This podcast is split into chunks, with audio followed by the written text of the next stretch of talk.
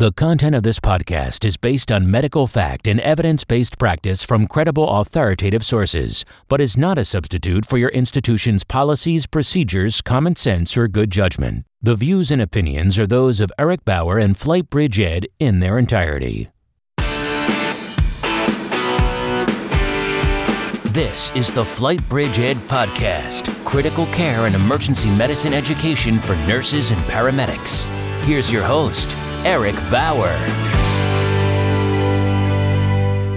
Hey, everybody, welcome back. I wanted to take a short time and I wanted to kind of do a podcast that focuses on how to read a trial, how to read a study. Um, have had a couple emails and I've discussed this in depth uh, regarding doing a podcast like this on the Second Shift podcast. And my wife had actually come to me about six months ago and had recommended that we try to do a podcast and and teach or or try to kind of guide people down the right path of how to read a study and and what do all these uh, different terms mean? What do the statistics mean? Um, how do you interpret those things? So i found actually a really cool paper uh, that i will put in the show notes. And again remember the show notes you have to actually go to the actual website which is www.flightbridgeed.com uh, find the podcast that we're talking about. So, this podcast, um, I'm going to name it How to Read a Clinical Trial Paper. The actual paper I came across is titled real similarly to that, and it's uh, How to Read a Clinical Trial Paper, a lesson in basic trial statistics. So, I'm going to, is quite a long paper. I'm going to try to kind of hit the high points and talk about um, different things we want to look at based on how we apply this to our field, our, our, our kind of subset of medicine. Uh, shouldn't take too long. We'll try to do this in uh, 15 or 20 minutes.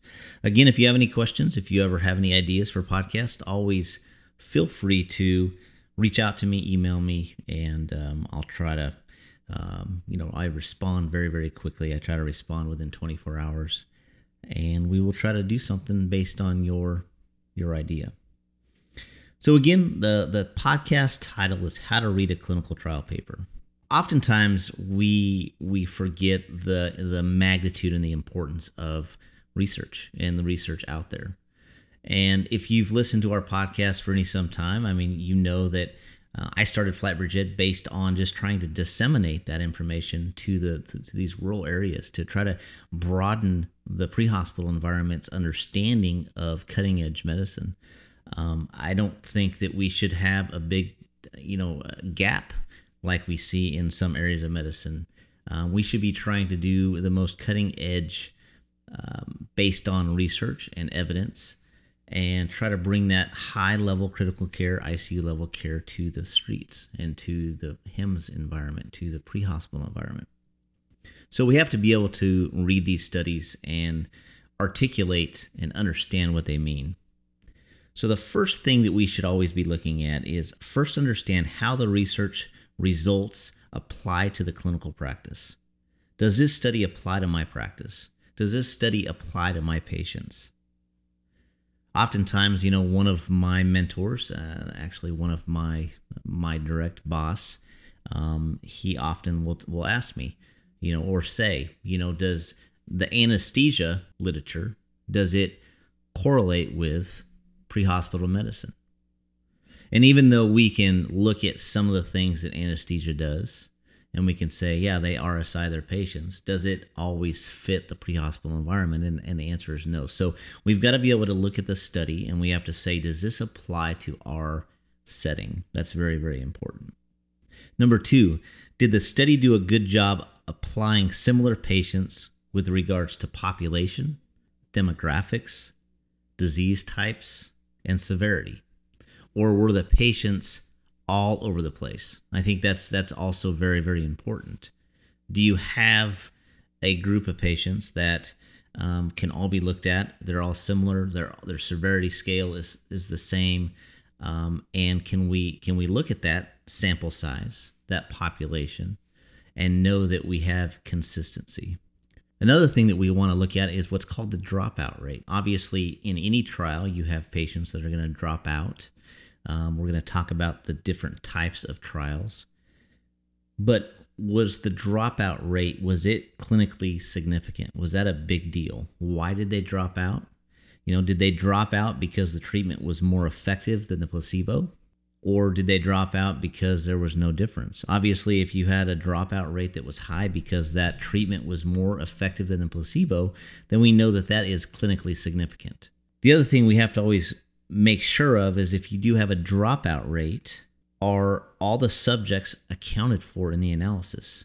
You know, even if they drop out after a short period, they should still be counted for the analysis during the treatment arm. And that's something that the, the paper should discuss, it should talk about. So, what are the different types of trials or studies that you may read? Um, I've got a couple that uh, that we'll just talk about, kind of the main ones. The first one is a randomization, a randomized trial, and basically a randomized trial. What that means is, is you have two different kind of treatment arms, and these patients are assigned by chance. So this is a random assigning process based on each patient, the clinical uh, supervisors, the clinical people that are that are kind of doing this study, they have no idea. Uh, everything is random. Everything is by chance, and this brings objectivity. This brings um, consistency. Another type is called a blinding study, and basically a blinding study is um, the the patient is unaware of are they getting a placebo or are they getting um, the real medication. A double blinding study means that the patient and the clinical staff, neither of them know if they're getting a medication or a placebo. One such study right now that's going on is the actual TXA study that the Resuscitation's Outcome Consortium is actually conducting on traumatic brain injuries. And uh, we've talked about this on the Second Shift podcast. Um, but that is basically do they get a placebo or do they get do they get TXA? And then we have retrospective. A retrospective look is basically a look back. One of the studies that I'm actually just about to start, which is going to be a big study, is we're going to look at um, a certain volume of, of charts, flight volume, and we're going to try to assess based on looking at those charts, pulling the data, uh, evaluating that data to try to come up with an assumption based on past events, past flights. So that's a retrospective look. So, as we said, we first have to understand the research, we have to understand how it applies to our clinical practice. Does it apply to our patient types? And overall, what was the clinical response? What was the response of the study? So there's a term called intention to treat analysis, and that goes back to that dropout rate. And I kind of talked about it before. We need to identify the intention to treat analysis. And essentially, again, if you have patients that drop out, they've got to be counted in the trial. That's very, very important. So be looking for that when you're reading a trial. If they say, you know, that we had 10% of the patients drop out for this, this, and this, um, but they don't count them in the trial, you know you need to ask a question why did they did they not? Was it going to skew the numbers? Um, did they not like how it made the numbers look? Does the study matter? Does the study matter? Is it is it reproducible? Could you reproduce the same type of study and is it accurate? So how was the study scored? And we know that we have different scoring kind of criteria one such study that we've talked about in the past, and I've had many emails on, is the actual paper done by John Sakles and all his colleagues at University of Tucson, and where they looked at the mortality benefits or lack thereof of paralytics in traumatic brain injury patients, and they used a severity score. And so that severity score was very, very important when you look at the end results. In uh, uh, the less s- severe patients, they had a very low uh, um, difference in morbidity and mortality based on whether the, the patient was given succinylcholine or rocuronium. But the high severity patients, those patients actually had a very high change, a very high mortality rate when, when given succinylcholine. So, how was the study scored? What type of index did they use? We know that we're really good at evaluating Glasgow Coma Scale as far as the Glasgow Coma Scale has a has a very good measurement. But us as clinicians, we're not very good at assessing patients' Glasgow Coma Scale. Um, when they actually started the the pre-trial um, aspects of the traumatic brain injury and TXA study, they identified that as clinicians, we're really good at three different Glasgow Coma scales. And I talked about this before, and Mike Verkestes said this, is that we were good at 3, 14, and 15. So utilizing Glasgow Coma Scale as an index was a very important training aspect prior to launching this study. So is that something that you can utilize as a good measurement? So that's something we want to look at on any study. What index score, what type of scoring criteria did they use? And in the end, what are the results? Were the results um, statistically significant without being clinically meaningful? What does that mean? Oftentimes, you'll have a study that'll show benefit early on. It may show benefit at, at two hours, three hours, six hours um, I believe, and, and I'd have to, you know, this is just going off the top of my head. When you look at the PROPPR trial, when we're looking at massive transfusion, um, if I remember correctly, you know, on the the early um, kind of assessments, they showed a positive uh, reduction, um, or uh, or the patients actually responded well when given the one to one to one. But when they evaluated the study from the perspective of what was the 30 day morbidity mortality rate or you may see a study that shows you know what is the time to readmission. And so when you look at studies like that was it clinically meaningful? And that's what it's looking at. Even though you may see a change early on at that 30 day mark or 28 day mark some studies will do 28 some will do 30 oftentimes medicine and studies research they're graded or looked at from that perspective, that 28 to 30 day mortality rate.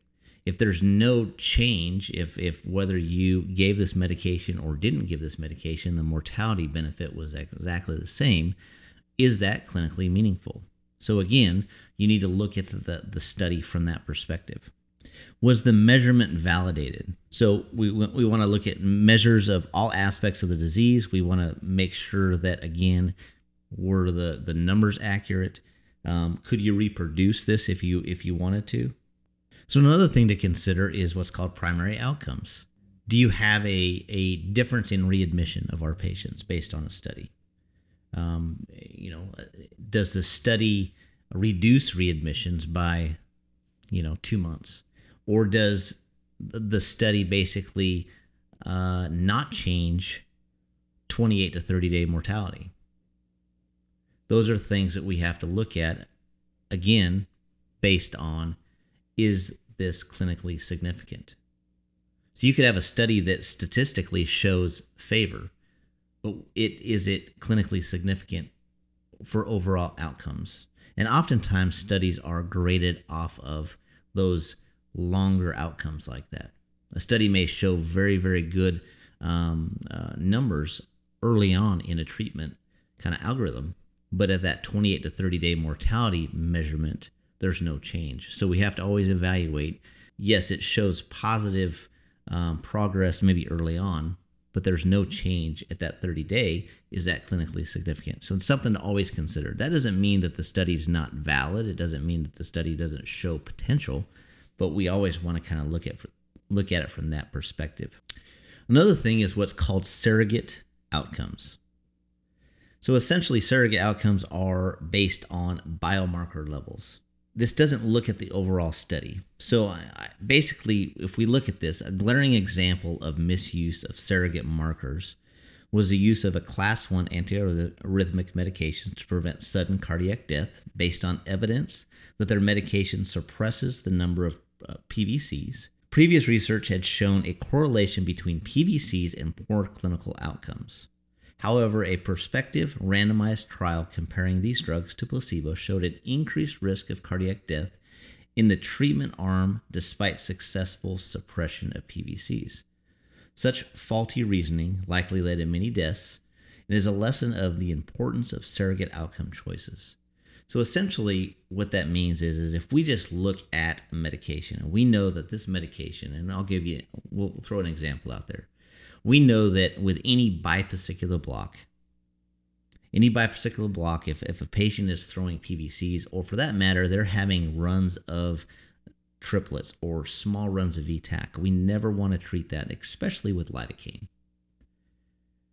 We don't want to give that medication. But if we looked at it from the perspective of, all right, we're going to give an antiarrhythmic for PVCs, and we don't go through and we don't diagnose what this underlying rhythm is, and we're just utilizing, all right, this medication will suppress this type of rhythm, but we don't know, you know, is it causing other issues? And we don't look at it from a study perspective. We just look at the numbers. This is a great example of not looking at something systemically and identifying, yeah, the numbers may show that this is good. This, these biomarker levels may show that it's beneficial, but what happens when you actually put it in place in clinical practice? So that's something to always consider. Another thing to kind of consider is what's called continuous outcomes and time to event endpoints. So we'll go through a few different statistical um, kind of measurements that are very, very important. And if you've never taken probability and statistics, um, you're probably saying, thank God. Uh, I can tell you it was brutal. And if you don't use it, you, you forget a lot of it. And so the first definition we're going to talk about is called a null hypothesis. Null hypothesis is in a statistical test the hypothesis that there is no significant difference between specified populations, any observed differences being due to sampling or experimental error. So basically, we're, we're just saying that everything is going to be done on the up and up. There's not going to be any differences based on, you know, race, gender, anything like that. How we're going to um, take the data, collect the data, and so on and so forth. The next value we're going to talk about is what's called the p value. A p value indicates the size of an effect. So strong evidence means big effect. A large p value means the null hypothesis is true or provides evidence to support the null hypothesis. If the p value is small, the null hypothesis must be false. So, what you're looking for is you're looking for that p value, that p value number. And that p value, if it's large, you want that greater than 0.05 or 5%. If the p value is small, you want that equal to or less than 0.05. We also want to make sure we understand that the p value um, can be kind of um, not always correct. So you want to make sure that you look at a couple other things. The first thing is correlation. Correlation refers to the extent to which two variables have a linear relationship with each other. Another term we're going to look at is what's called confidence interval. Confidence intervals are constructed at a confidence level, such as 95%, selected by the user. Well, what does this mean?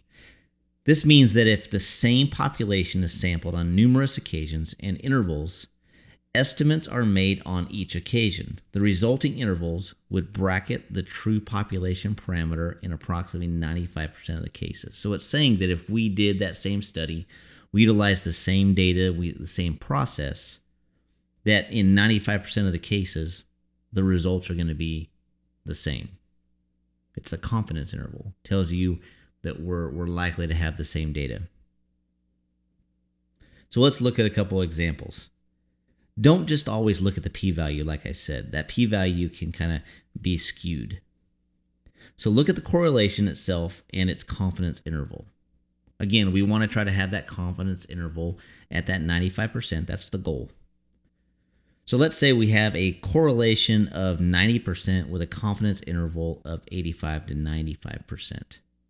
That would be an excellent uh, kind of data source that would give you high confidence that this study um, had validity and was done correctly and could be reproducible. In contrast, if you had a correlation of 23% with a confidence interval between 1 and 57%, that would be a bad data point. You would not maybe have confidence in that study. A study that reports a correlation and gives a p value but not a confidence interval means you should always have caution.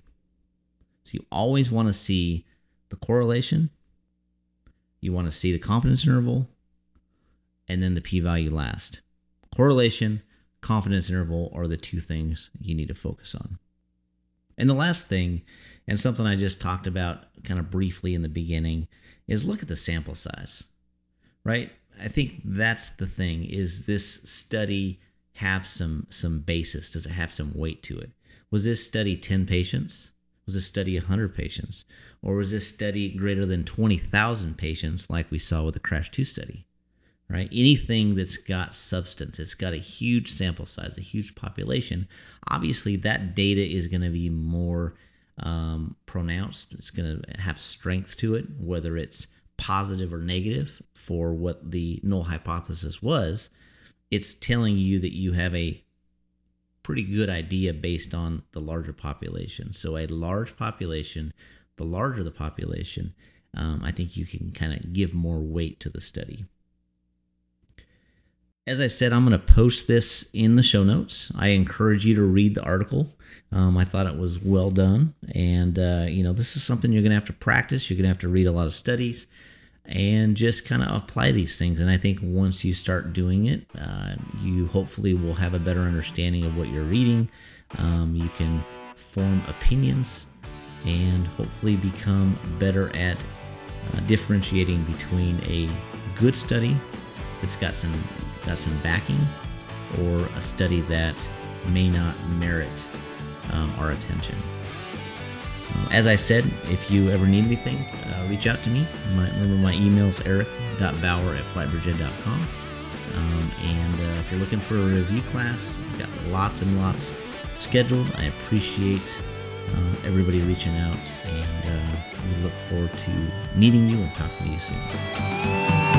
This has been a production of the FlightBridgeED podcast, leading the way in pre hospital critical care and emergency medicine education.